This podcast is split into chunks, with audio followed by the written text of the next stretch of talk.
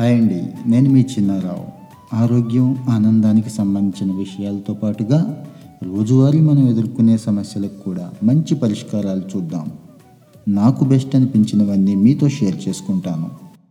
సుఖం దుఃఖం మనకు నచ్చితే సుఖం నచ్చకుంటే దుఃఖం నిజంగా బయట ప్రపంచంలోనే ఉన్నాయా?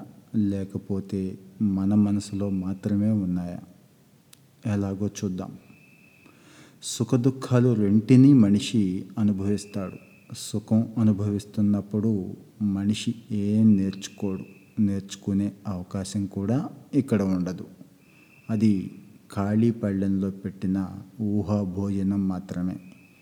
ఎంత సుఖపెట్టినా శరీరం ఇంకా ఇంకా సుఖం కావాలని కోరుకుంటూ ఉంటుంది.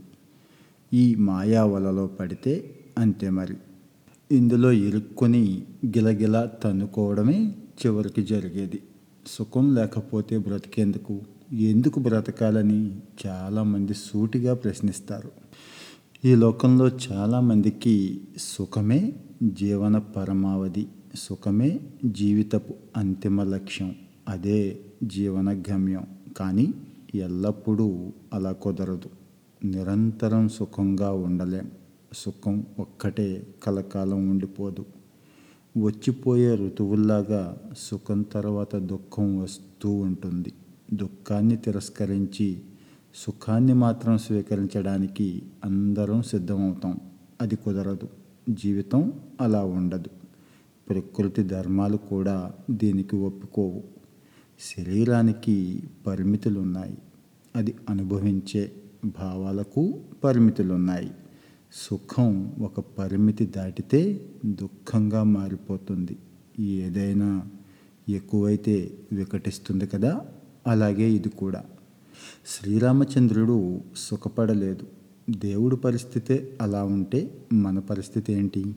అలాగని ఎవరైనా పెద్దవాళ్ళని అడిగితే ఆయన కష్టం కోసం పుట్టాడు కారడవి కోసం పుట్టాడు దుష్ట శిక్షణ శిష్ట రక్షణ కోసం పుట్టాడు. అందుకే జీవితం త్యాగం చేశాడు అని చెప్తారు. పాండవులు కూడా కష్టాలతో కలిసి జీవించారు. అయినా వాళ్ళు బాధపడలేదు. ఎందుకంటే శ్రీకృష్ణుడు వాళ్ళ వెంటే ఉన్నాడు ఎప్పుడూ విడవకుండా. చేసిన కర్మల ఫలితాన్ని అనుభవించకుండా ఎప్పటికీ తప్పించుకోలేం. అయితే మన వాళ్ళు అనే మంచి మనుషులు మన వెంట ఉంటే సులువుగా ఆ బాధలకు అతీతంగా చక్కగా వెళ్ళిపోగలం. సుఖాల్లో సుఖాలను మనం అనుభవిస్తున్న సందర్భాల్లో మన చుట్టూ ఉన్న మనుషులు మన చుట్టూ చేరతారు. ఎవరెవరో తెలియదు. దుఃఖాల్లో చివరి వరకు మనతో ఉండేవారే నిజమైన బంధువులు. మిత్రులు నిజమైన శ్రేయోభిలాషులు అంటే వీరే. ఎటువంటి మనిషికైనా దుఃఖం దేవుడి సమీపంలోకి తీసుకువెళుతుంది. దుఃఖం అనేది లేకపోతే మనిషి దేవుడు మాట ఎత్తే అవకాశమే ఉండదు. దుఃఖం కష్టం అనేది ఒక రకంగా చెప్పాలంటే మనిషికి ఎంతో ఉపయోగం. మనిషిని ఎంతో ముందుకి ఎంతో ఎత్తుకి తీసుకెళ్తుంది. కొలిమిలో కాల్చిన బంగారంలా దుఃఖాలు మనల్ని శుద్ధి చేస్తాయి. లోపలున్న నిజమైన మనిషిని బయటికి తీసుకొస్తాయి. కష్టాలు ఉన్నప్పుడే నువ్వు వస్తానంటే నాకు కష్టాలు మాత్రమే ఇవ్వు స్వామి అని కుంతీదేవి శ్రీకృష్ణుని కోరుకుంది. ఆ మహాతల్లికున్న గుండె నిబ్బరం శక్తి మనకు లేవు.